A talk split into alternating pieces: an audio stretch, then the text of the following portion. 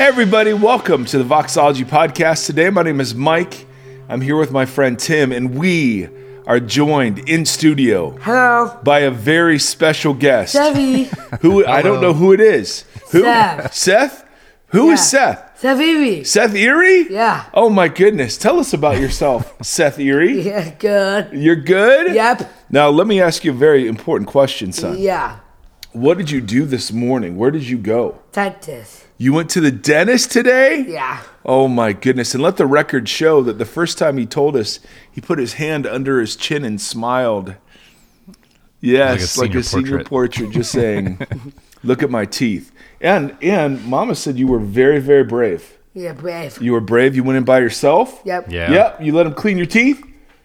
Exactly. Let the record show that he is mimicking cleaning of teeth. Now, Seth Erre. Yeah. I have a couple big questions for you. Yes. All right, are you ready? Yeah. All right. Do you like Chick fil A or Zaxby's? Uh, Zaxby's. See that this has been Oh. this has been kind of the news story That's consistent. over the summer is that Chick-fil-A has held a sacred and we've had we've had incredibly sweet listeners who own fi- uh, franchises or work at Chick-fil-A send us right. Six foot Boxes. is dominated. but he's been announcing Chick-fil-A's downgraded and I don't know how to feel about that. I don't I feel conflicted for this uh, for Zaxby's and I know we're covering familiar ground here dear listener. But it still it still is important uh, to understand the dynamic happening in our household, and that um, That's right. How can how can every there it is? There's doing the hand under the chin smile thing. anyway, um, and then and then uh, the other big question I have for you, Seth, is how is your summer going so far? Summer is good. Summer's good. My life is good. Your life is good. Yeah. My life wow, is good. I like wow. that. Anything else you want to tell? I like I like it to Tim, David, and Kevin. You like Tim Stafford and our friend Kevin. Yep, you absolutely do. They're pretty cool guys, huh? Um, hit Tim. Uh, What? please hit that Seth Erre. Hit, hit that face on. Sharon, please.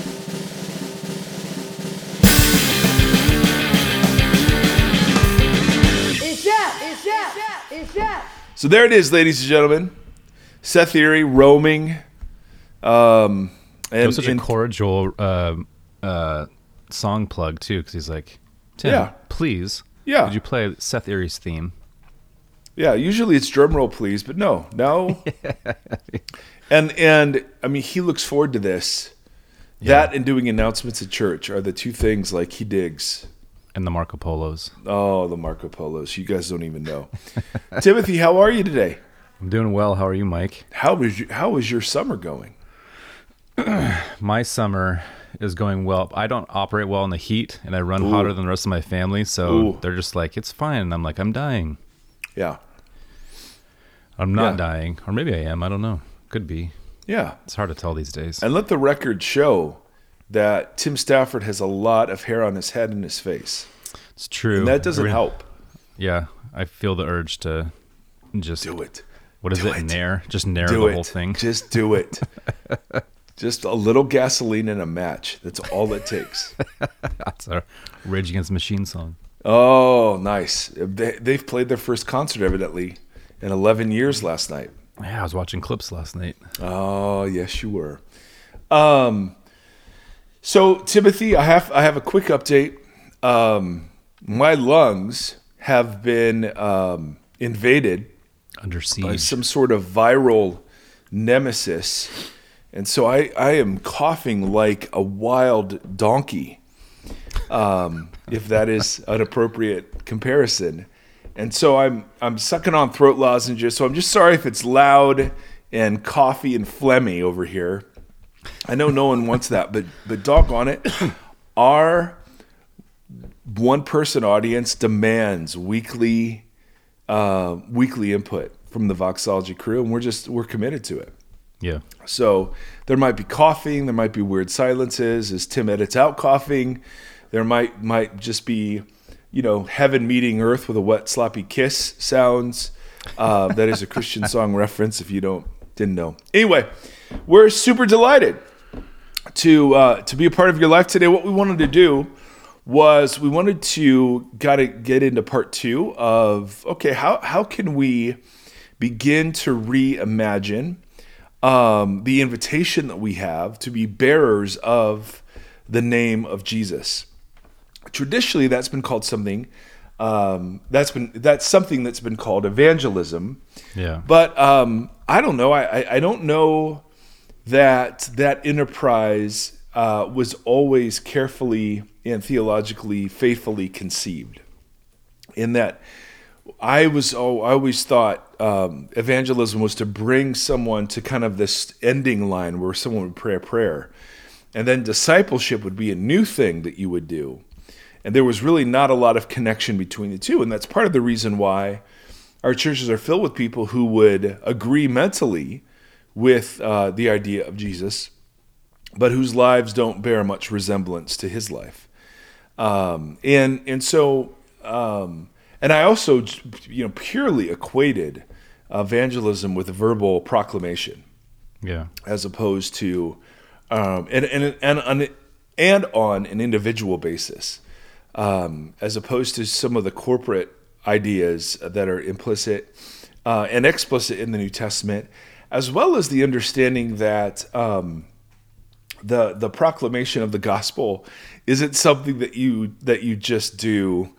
Um, uh, and, and, it, and, it, and it greatly depends on what gospel you're proclaiming and how you understand what it is to be proclaiming the gospel. But it's not something that you just re- can reduce down to a bunch of words or a formula, uh, but rather it is a way. God's name or the name of Jesus rests over a way of living, over a group of people. And so to be bearers of the name, as we talked about a couple of episodes ago, um, carries with it accountability and weight, and also freedom and joy. And so we want to push in a little bit to that idea of what does it mean exactly to bear the name. Now, we spent some time talking about um, the importance of names and how names were more than monikers. Names revealed something about the character uh, of the person. That's why the name of Jesus, um, Joshua, kind of transliterated into Greek, but Yeshua, probably in Hebrew, the Yahweh saves. I mean, that tells you right there something very specific about the the role of Jesus, the purpose of Jesus, um, and the invitation of Jesus all at once. Yeah. And so the people who would bear his name have that same sort of orientation. And and what I thought I would do today, Tim, and keep this focus because my brain isn't super clear. My words, as you can tell already, aren't super dialed phlegmy. in. Huh, everything's phlegmy Let me today. brain. Phlegmy everything. And um, if I were personality type, I'd be phlegmatic. Maybe Ian Fleming. Oh my goodness. People I, I I'm shocked that people tune into this, but I'm shocked that anyone would stay listening after that. Um so let's talk a little bit about the importance of Jesus in the biblical story. All right, so we meet in Genesis 1 and 2, we meet an invisible God a God that um, doesn't have form or shape. And this God makes human beings in um, his image, and, and yet the image is represented by male and female. And, and somehow the male and femaleness together constitutes uh, or is representative of what the image turns out to be. But there was still, the, the, even though there were images in the form of human beings, there was no image of God that could ever be made. The God and, and the Romans, I think it, were, or was the Greeks, I don't remember, they mocked Israel because when they broke down the, the Holy of Holies in the temple, there was nothing there. Like there was no physical representation of the deity Right. there. Um, and so, uh, you know, the, you shall not make for yourselves an image of gold or silver or anything uh, to represent Yahweh. And, and what, what was you know fascinating, of course, is that the minute they received that command, that's exactly what they did with this golden calf. Um, but there was a huge, huge, huge emphasis on the fact that Yahweh could not be captured in physical form. Um, while at the same time saying, hey, we have these image bearers that are roaming around the earth. So in the New Testament, Jesus walks around, of course, and does the Jesus stuff that he does. But the New Testament writers begin to use words about Jesus that would have been very much um, um, cautionary to be used in the Old Testament around these prohibitions about making no image of God. Because, like in Colossians chapter 1, Paul will say the Son is the image of the invisible God and the firstborn over all creation. For God was pleased to have all his fullness dwell in him, and through him to reconcile to himself all things. And so the writer makes these really kind of striking claims about Jesus. First, he's the image of the invisible God. There was no image allowed Right. of the invisible God besides human beings who carried the image. But now Jesus, as a human, carries the image. But this seems to say there's something more. Like Jesus is a revealer of God in ways that ordinary human beings are not. So he, uh, and then when when when he says he's the firstborn of all, all creation, that doesn't mean he was born first. Firstborn is an identity statement. It's the heir. It's the uh, it's the one who will carry forward the promises of the original family. And so the firstborn over all creation, and notice it's not firstborn of creation, it's firstborn over creation. So it's a title of authority. So this Jesus isn't just the image of the invisible God, but is somehow over all creation. And then the writer says, God was pleased to have all of God's fullness dwell in him. And in Greek, um, fullness denotes entirety. So to put all his fullness is to say God put his the entirety of his entirety in Jesus. yeah, that's very complete. Yeah, there isn't there's no remainder out there left over. Right? And so so you have in one verse this striking picture that God has given us an image of himself in in a way that contra- not contradicts but contrasts with the prohibition of the divine image.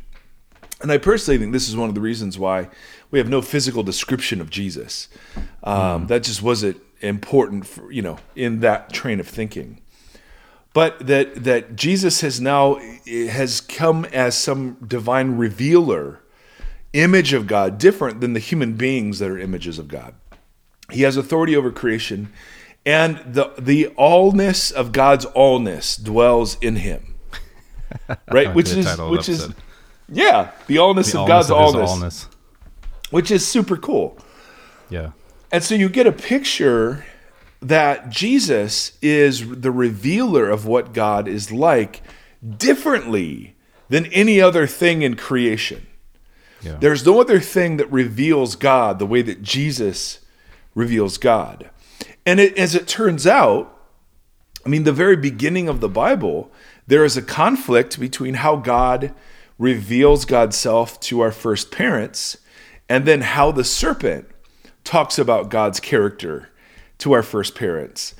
And the fact that the serpent depicts God as almost a hoarder of blessing, Yeah. whereas the garden was unlimited blessing. And that the serpent depicts God as holding out on the humans, whereas God is depicted as as crowning the humans with glory and honor. And that the and that God is depicted as um, preserving for God's self certain privileges that he will never give the humans. But the you know the creation account is of of God like so lifting up um, the these image bearers in stark contrast to the creation stories of the ancient Near East of the day. That's really interesting as we came out of that image series and stuff that all of those perversions that the serpent gives are like f- making mankind to feel entitled and missing something and that we deserve something and Right. that we should take something and be resentful and you see so much of that right now with a lot of the um, more extreme facets of the church and what's being taken Yes. from me, what I deserve, Yes. what I need, Yes, and not that God has blessed you, but that God has withheld Yes. Oh, bro, that's so insightful. Absolutely. But notice what's at issue. The issue is what is your picture of God? And I know Yeah. this is a basic sort of point, but your picture of God actually really matters. Yeah. Totally. And um, and so the first we get this glorious picture of God in Genesis one and two that's immediately called into question by whatever this serpent turns out to be. So the writer in Colossians, you know, reflecting on this big biblical story, says, well, there's something unique about the way that Jesus of Nazareth reveals God. Um, in fact, in that same book, Colossians, uh, in chapter 2, he says, For in Christ, all the fullness, again, all the fullness, the entirety of the entirety, the fullness of the fullness. For in Christ, the fullness of the fullness of the deity lives in bodily form.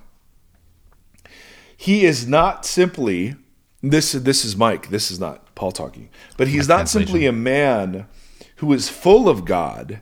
He is what God looks like when God takes human flesh. yeah.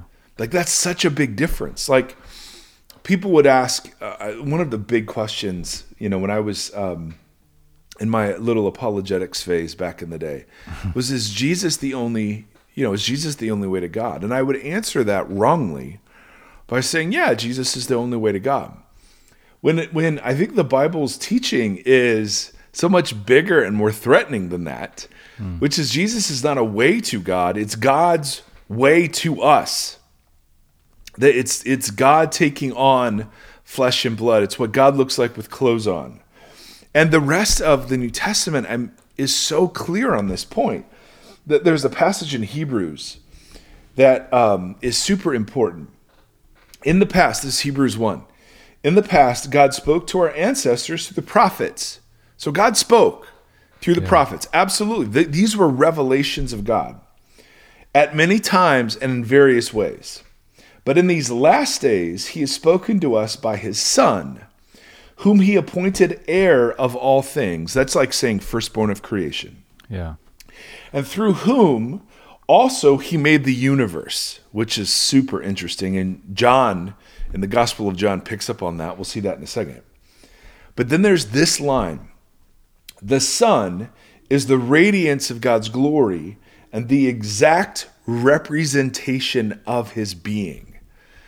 Now, that word uh, is the word hypostasis, and it's a word that means the inner character of somebody, the etching of somebody, that part of them that cannot be changed by circumstance, right? It's that part of them that's solidified.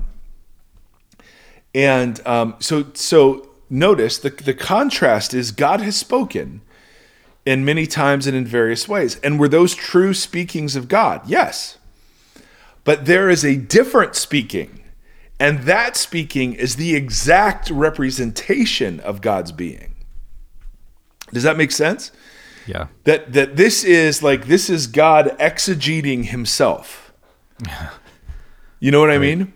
Like Yeah. you, like you don't have to wonder at all what God is like because God is revealed in Jesus. And I, and they couldn't say it any stronger. The fullness of fullness Yeah. of the deity is in Jesus. That Jesus, right, is the exact representation of God's being. Right? John references this idea of Jesus being present at creation when he says, in the beginning, right? The minute you hear in the beginning, you're back to Genesis. Right. In the beginning was the Word. The Word was with God. The Word was God. He was with us in the beginning. And then, uh, you know, 14 verses later, it's the Word became flesh and dwelt among us. You just, and the Word here is the expression of God. Like that's what the, the logos, the expression of God.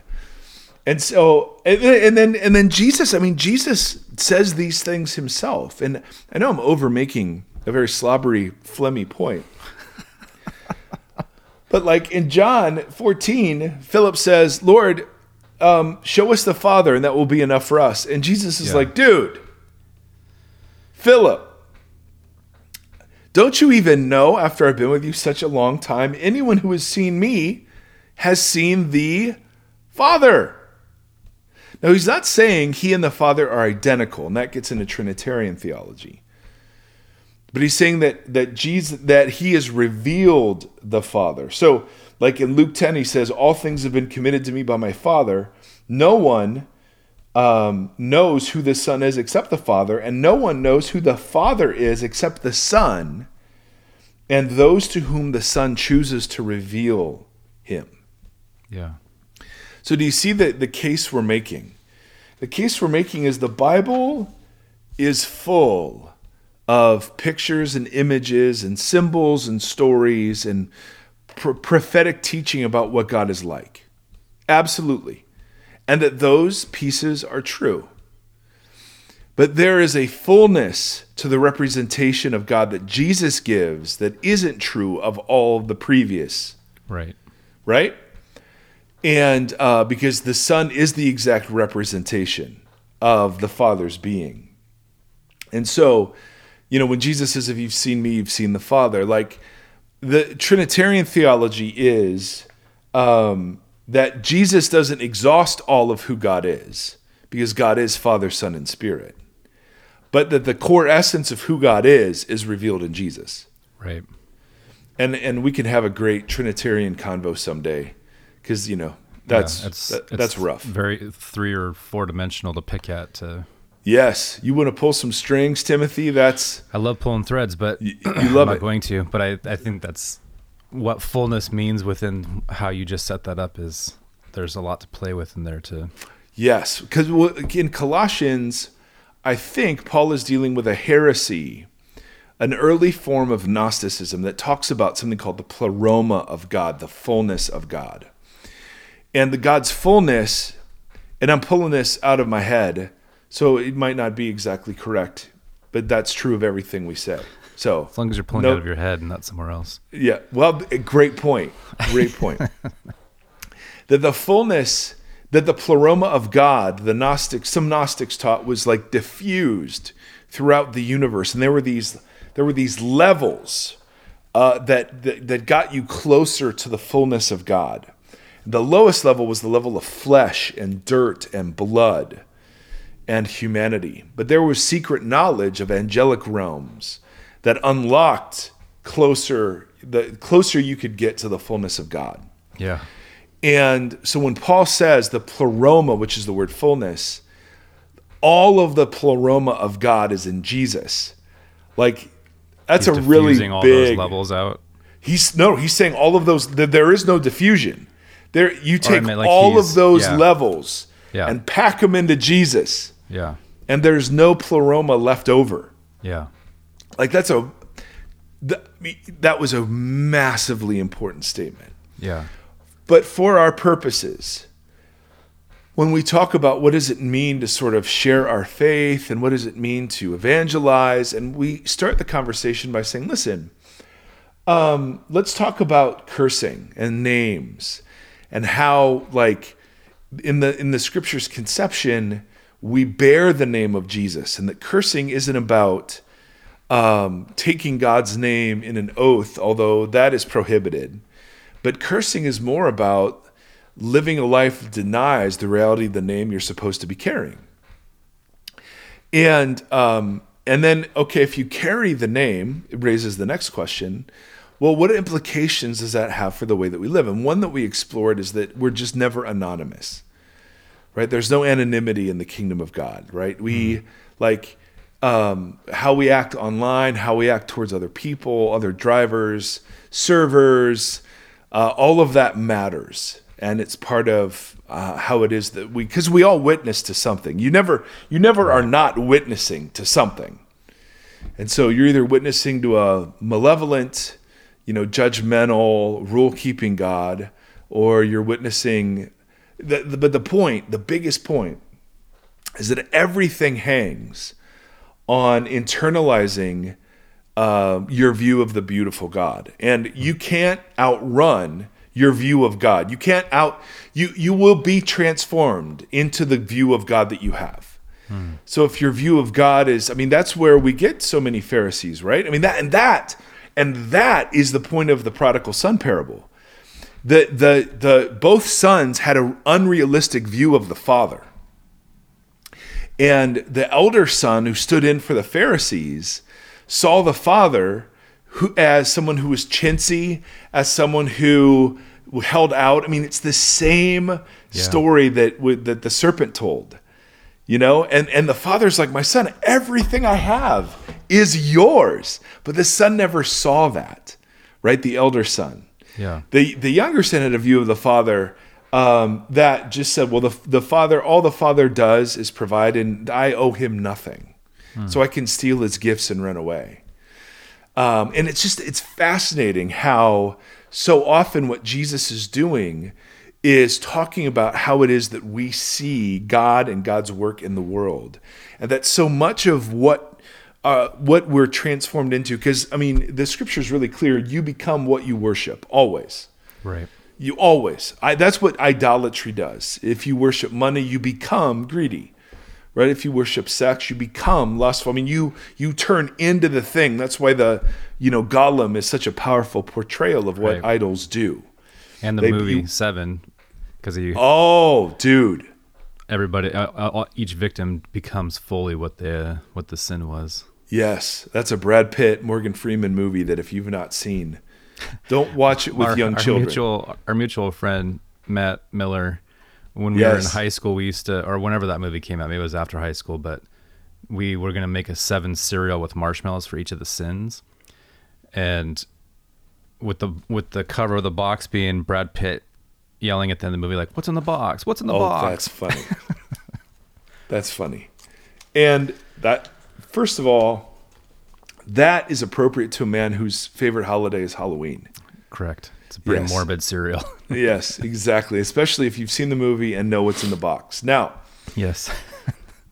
so so, and I'm over making, and I, I don't I don't feel like I'm normally I, I don't feel like I'm clear as normal. So forgive me, but um, the image of God, the the big point I want to make is that Jesus changed the content and the concept of the word God for us. In other words, instead of taking a, a bunch of ideas from Greek philosophy or the Old Testament or whatever about what God is like and then slapping Jesus kind of over those and then wondering how to reconcile them all. Yeah. What the Bible invites us to do is to realize that all the things that have said that are said about God are true. But there's only one exact representation of his being. And so that the, that the the image of God that we're to carry forward isn't of of anything other than what Jesus of Nazareth turns out to be like Right. and that you can't outrun whatever image of God that you have. So for me, forever, God has always seemed like, because my father was a police officer. All right. So I internalized the police image that God was like a cop with a radar gun when I'm driving a really fast car on a straight road that's flat in perfect weather and no traffic. And the speed limit says 55. And as Sammy Hagar once so eloquently said, I can't drive 55. And the God just sits there with a radar gun, having set us up for struggle. That Yeah. For years, that has been the predominant image of God that I've had. Yeah. I think that's a very widely held. Image of Image God, of God, yes. yeah. And it wasn't until, um, man, I was I was early 30s that guys like Dallas Willard and Philip Yancey and others started saying, "Hey, there's a lot of Christianity that isn't of Jesus." And Mm. I know that's a no dust statement now, but it was kind of newish back then. I don't think it is. I think people are still coming out of that. Yeah, maybe. Maybe in our circles it's very system. familiar. Yeah. But um but I began to like I, I spent months listening. Dallas Willard has ta- had tapes before he wrote a book called The Divine Conspiracy. He has cassette tapes on his teaching through the Sermon on the Mount. And I was encountering a Jesus I just never met before. D. And So I, and yep, D. Willie, man, it all goes back to him.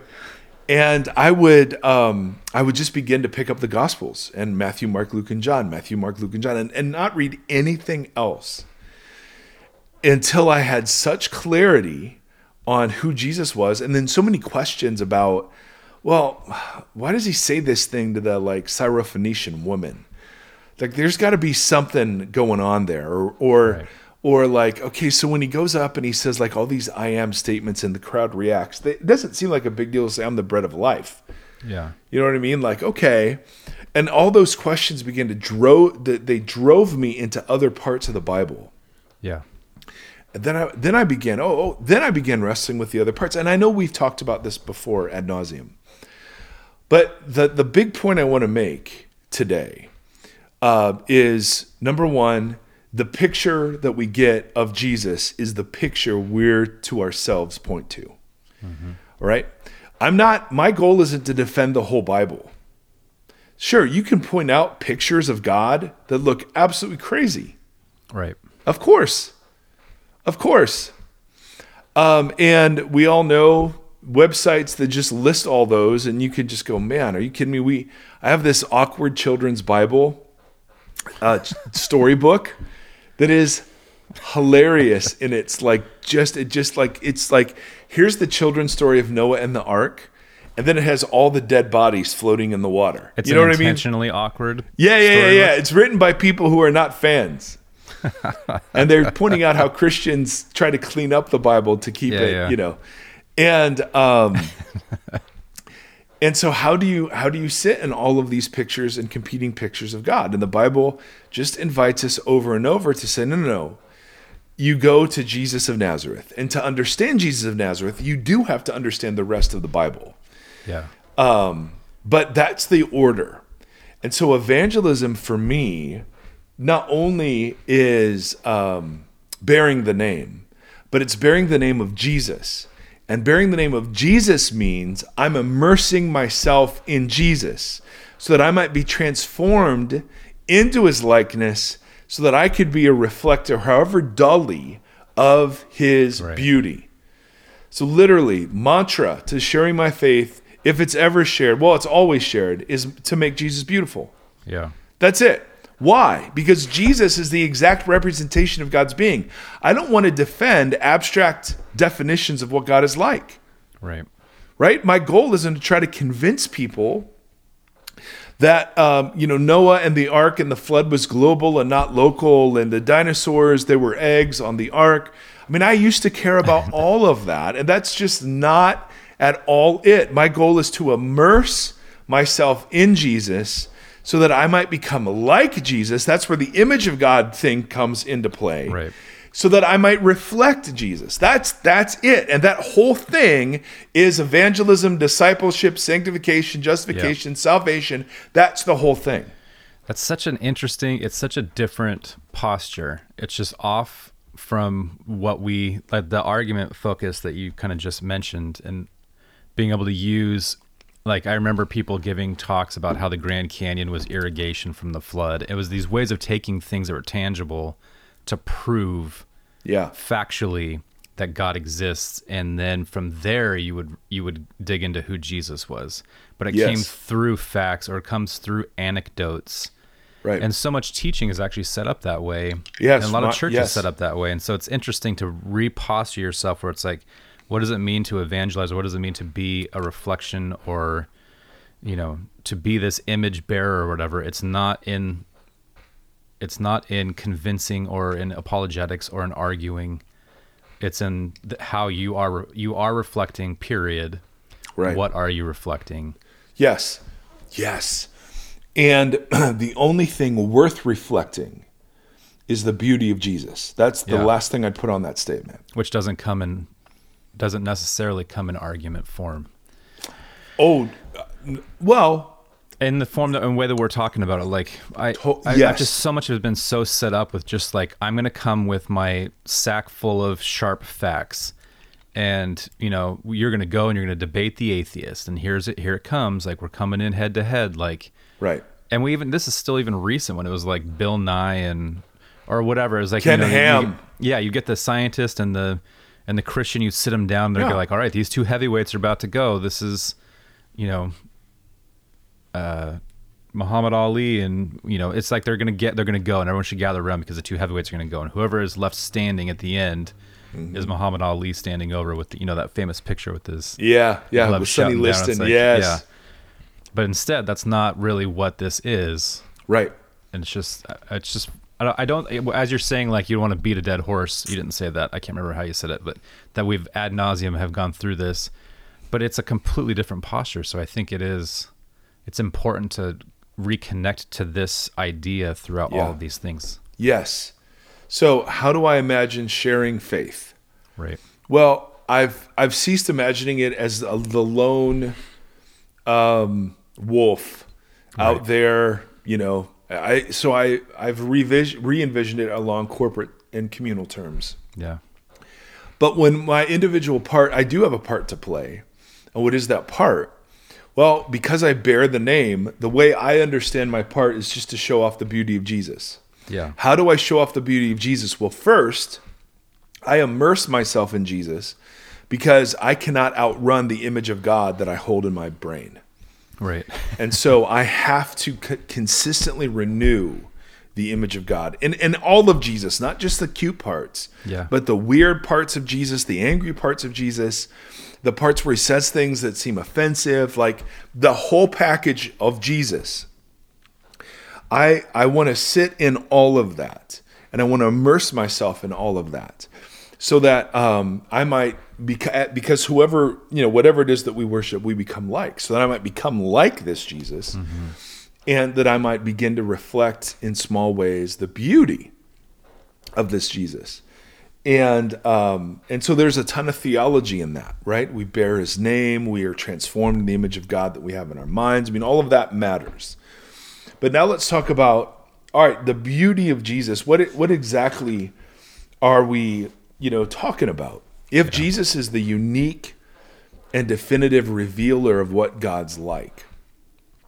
And and and let me just say, I think there is a great place. I, I got my master's in philosophy of religion.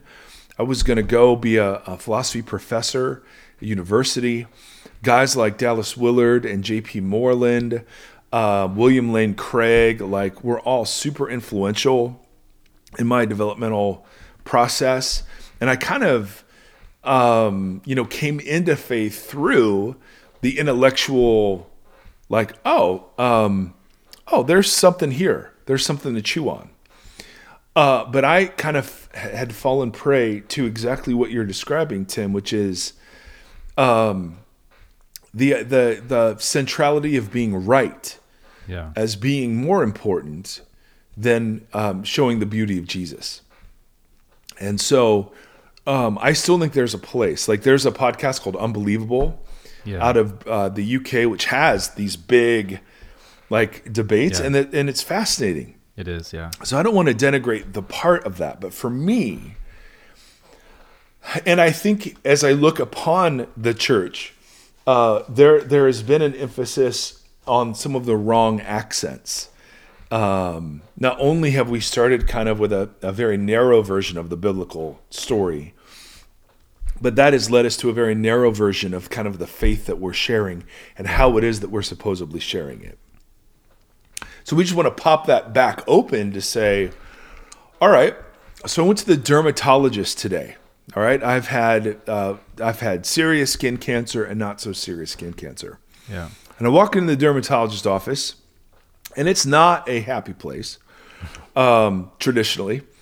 Uh, and um, and so the question I ask myself is, how do I put on display? Not, like we talked about. This is not artificial, but how do I posture myself to show off the beauty of Jesus? Yeah.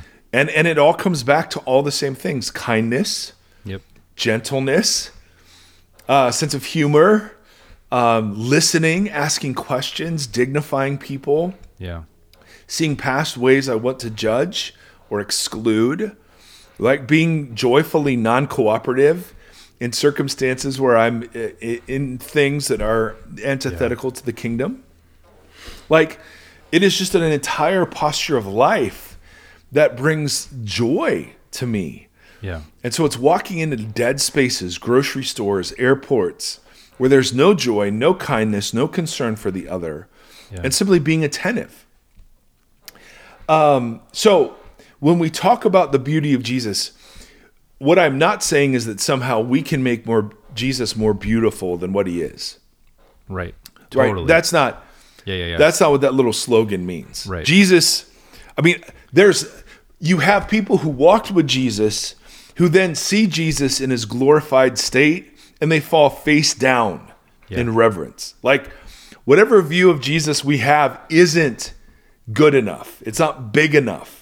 It's not reverent enough. So so we're not saying, "Hey guys, we're we're we're trying to polish Jesus up here for people." We're Which trying has we're, been a lot of churches, right? They try to like bring in the contemporary um, music, like secular music, but then give it a, a Jesus, to make Yes. Jesus more relatable to the culture at hand. Like we got to bring, like we're losing the young people, so we got to make Jesus more hip for the. Yeah. Yes. We got to market Jesus. Yeah. We've got to totally that that's so not what this is. Right. This is about who we're imaging and what name we're bearing. And because because uh, what this is about really is is more than just revealing the beauty of Jesus, but it's warring against all of the centuries of ugliness that have been associated with Jesus. Right? I mean, that's what we're up against. All that's not beautiful that has been associated um, with Jesus in Jesus' name, right? The ugliness of Jesus, or the ugliness that of religion, of of some forms of religion that have have wrapped Jesus into Yeah. um, judgmental boxes that so don't reflect who he is. You'll hear that in the world too, where people are like, "Hey, I like I actually think this Jesus guy is really interesting, and I think his teachings." I've had friends actually say this. Um, like I actually live to a lot of the tenets that he sees, but I just can't get behind the church or Christianity, and I have no interest in it whatsoever, Right. Yep. Exactly. just because of the reflection or the the disparity, the ugliness. two. yes. Right. We we so we have to work to strip it away. Centuries of ugly judgmentalism and violence, um, centuries of self righteousness, centuries of of politi- politicalization. Thank you. Of the gospel and the kingdom. Violent wars in Jesus' name, abuse in Yeah. Jesus' name, cover ups in Jesus' name. I mean, that's what we're warring against right? Wrapping up these days, wrapping up the kingdom of God in nationalistic and, and political and militaristic agendas. That's what we're warring against. And so we can't make Jesus more beautiful than he is, but we can certainly work to resist the ugliness that has become attached to him. Yeah, and tear down some of the obstructions to that view. A- absol- absolutely, absolutely. As um, as is often said, you know, even if you don't believe the story is true, the real story of Jesus is the story you would want to be true. You know, that God turns out to be that amazing.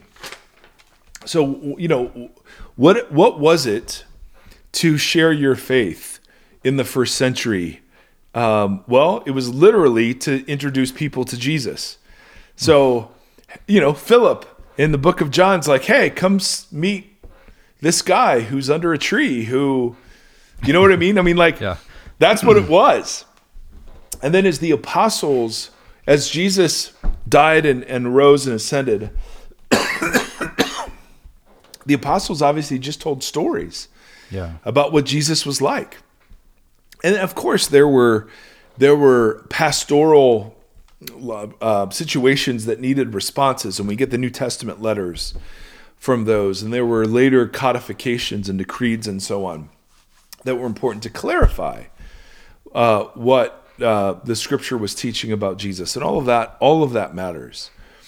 But these days, we've kind of lost a bit of the plot when the gospel becomes for us a statement filled with certain information and less about, hey, this is my friend Jesus. Now I know that's super cheesy, but but think about how relationally that repostures us yeah, towards another.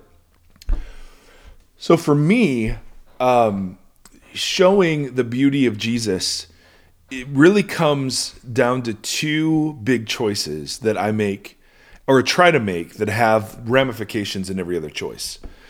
So the the way of Jesus, uh, to witness to Jesus, to bear the name of Jesus, to show off the beauty of Jesus, to strip away the ugliness of Jesus, uh, comes down for me uh, to a consistent choice between the self-sacrificial love of Jesus or exercising power over people.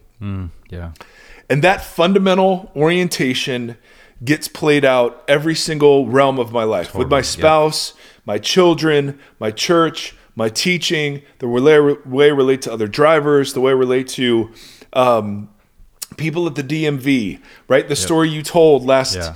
uh, last time about your episode at the DMV. It's like I'm I either I am existing to, to be a, a source of blessing and light into the world in the in the way I speak and drive and live, or I'm seeking to control outcomes. And I I I, I variate uh, between those two, if that's a word. I, va- I vary between those two postures within minutes of each other, right? Totally. Absolutely. Because obviously Jesus, eh, one of the ways that Jesus shows himself to be so incredibly beautiful is um, is the heart of self-sacrificial love. Not just in his death, although his death Right. is where it's fully manifest and he's glorified into his kingdom. But it's the constant ways in which he was choosing to love uh, people who were unlovable rather than to control them or to exclude them or to judge them. So I'm trying to resist any relational dynamic that puts me above another person. Yes. That can be judgment, that could even be in service. Like I'm trying to serve you because you need me I think that's huge. right? So any dynamic where I'm placing myself subconsciously over another, well, I'm smarter, so I should be doing this. Um, no, I could get this done way more effectively. You're wasting my time, right? Why are you being so obstinate? I just need. I mean, all the. I mean, I do this constantly. Yeah. And so so for me, like what is what does it mean to bear the name? It means to reflect the beauty of Jesus. Well, what does that mean? Yeah. Well, it means to consistently choose self-sacrificial love, which is the way of gentleness, kindness, non-coercion, non-manipulation, sitting in the power of my request, loving enemies, blessing those who persecute me, right? Sitting in the Sermon on the Mount Yep. choosing that way over the antithesis of all of that, right? The way of pride, the way of ego, the way of pushing, the way of demanding, the way of entitlement, the way of narcissism, uh, right? The the way any way where I place myself above another in a social dynamic. I mean, good lord, and that that's never ending. So if you want to know how I share my faith, that's what I'm working on. Right. The I I think I was talking to you not on a recording.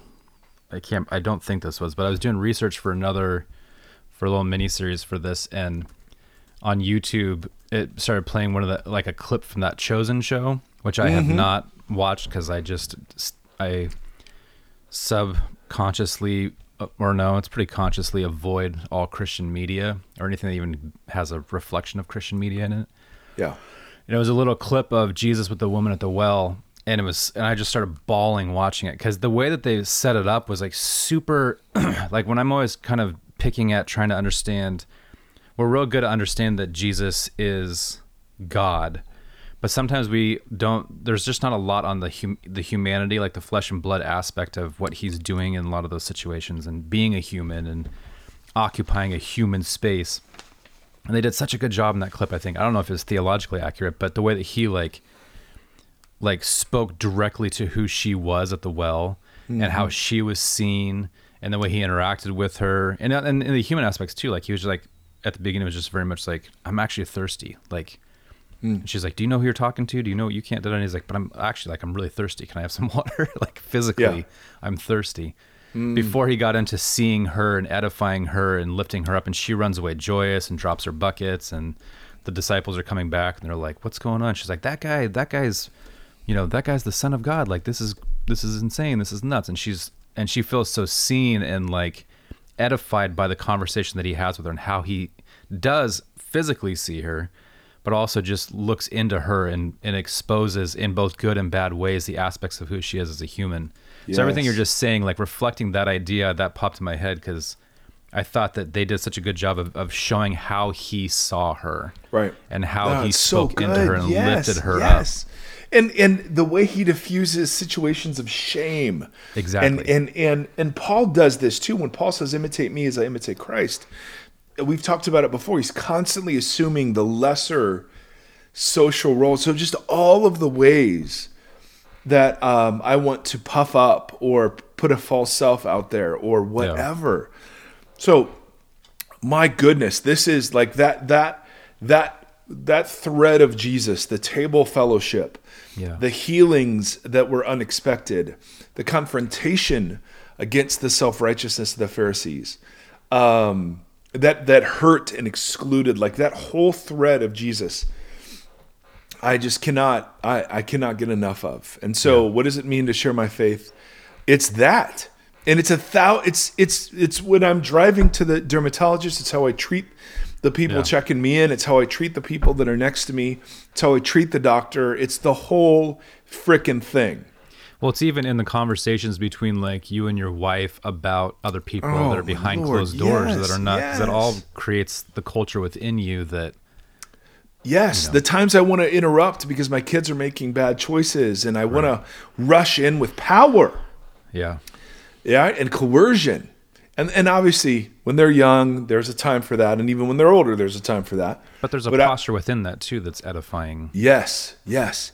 So big point number one at least for me about what does it mean to bear the name well and to bear the name of jesus well is i immerse myself in jesus. And one of the things that jumps out at me as i do that is um, the the the continual renunciation of power over people.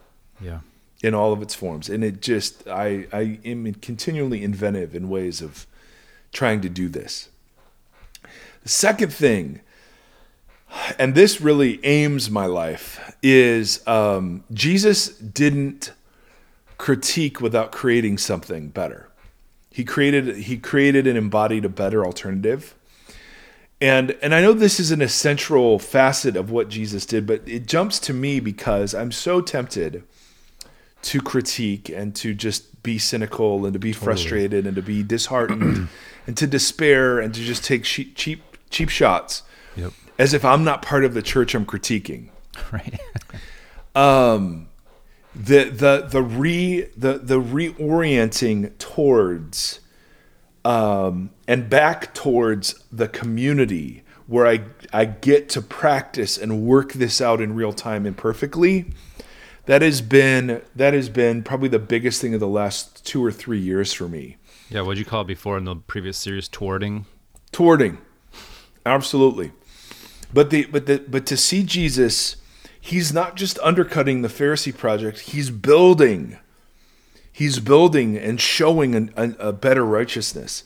He's not just standing against Herod, who he calls the fox, um, but he's building an alternative political entity. You know what I mean? And this gets me into the rest of the New Testament, is all of the commands in the New Testament are given to the church. Um, so so my posture, and, and again, I mean, I'm this is just me and us, and you know, we're there's no freaking experts on this. But I found that, of course, there are great conversations that come out of these postures. Yeah. Absolutely.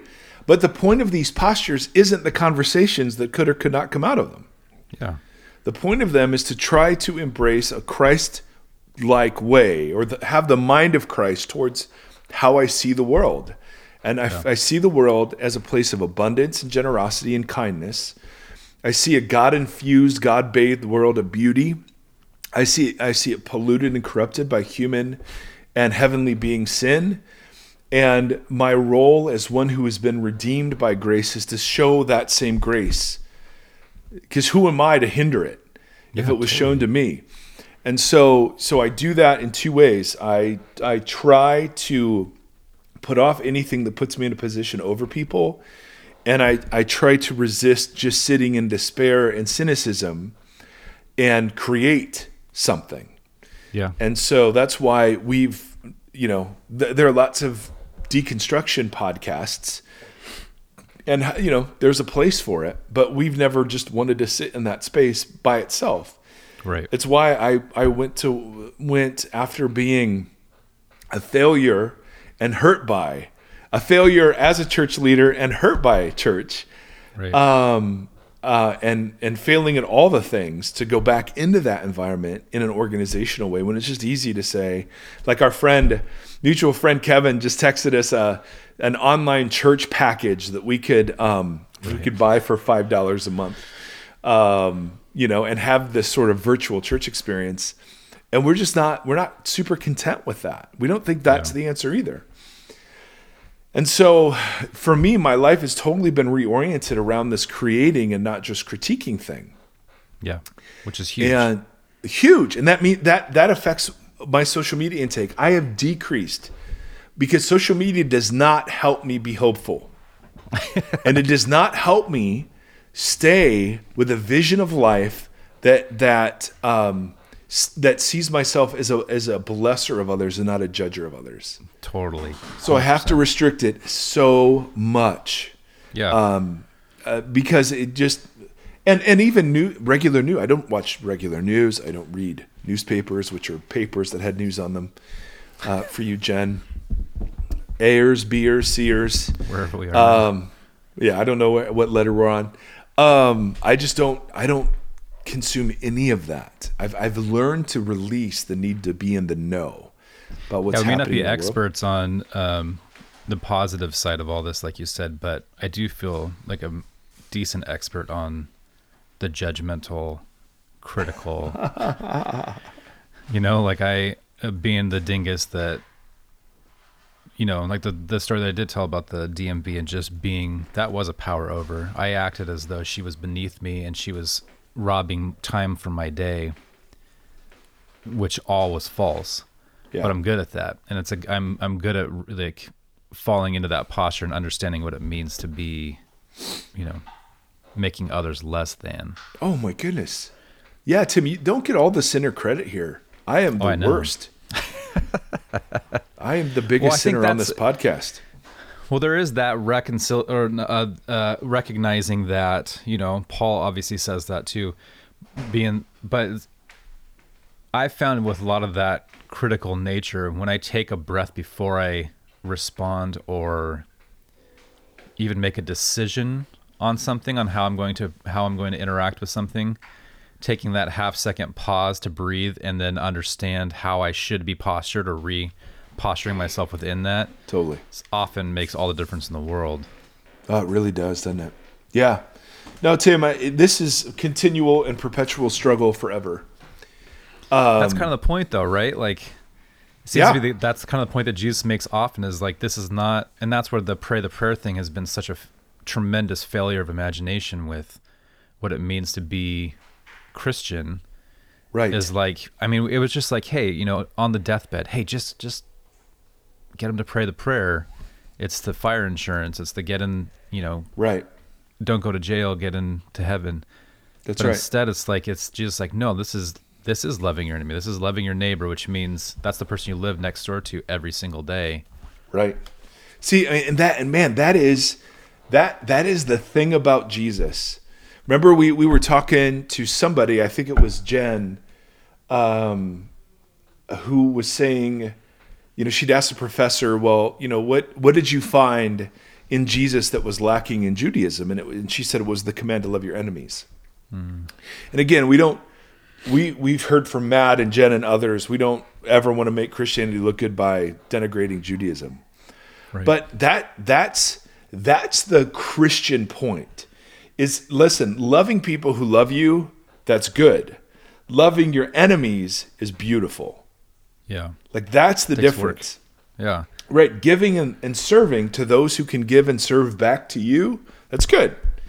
But giving and serving those who can never repay you, that's beautiful. Right? Getting even, okay, that's easy. But forgiving people without and yielding your right to punish them, that's beautiful. yeah So when we talk about self-sacrificial love, that's what we're talking about. yeah was it matt that brought up the you know it was part of the conversation was why asking those questions of why didn't jesus die young if it was just about the death and Yep. you and you think about like or why didn't he just come give one huge amazing sermon with And a I'm bunch out. of like yeah with a bunch of like magic tricks and then mm. and then be like hey everybody believe what i just did and tell everybody about a peace Yeah. But instead, he like he came and he did all the things that you just said. He loved, he served, he made people feel seen, and did that for years. Yeah. And that is what we're called to emulate, not this like big Yeah. tent revival thing that we built. The instead. spectacular. Yeah, Yeah. it's really Yeah, and hallelujah, there you- were there were tear it all down. times, and and the and the thing is, the spirit of God is always at work, and is such a lover of human beings that tracks and open air revivals and all of those things have been used. sure. Absolutely. But it doesn't mean that they're wise, and it doesn't mean that they reflect the beauty of Jesus. And that's where I, I call into question a little bit, uh, particularly in today's world where there is so much baggage and ugliness attached. I call into question a bit the traditional understandings of, well, let's try to bring every conversation around to it's like, no, no, if I have an agenda for somebody, uh, am I truly loving them? And Yeah. they will will they receive my love as love? Well, no. If somebody if if someone became a friend and I found out later uh, of me and I found out later it was because they wanted to rope me into their multi-level marketing thing. Totally. no, that's a great example. Uh, In the classroom too, we have long conversations about social media, Mm. and um, you know, because my students are like the first generation that has grown up with it in their hand from day one. And I, Yeah. I've mentioned this on the podcast before, but part of the conversation will be like, "Hey, there's so much loneliness embedded in social media." right Mm. and it's it's a false flag because it's about social constructs but it's it's so much masking and so much um, Yeah. projecting. And then obviously there's the abuse side of it that is you know between uh, grooming and that kind of stuff that happens on a really dark nefarious level but then also like uh, um cyberbullying and that kind of stuff. So i'm like hey you guys like social media is not leaving.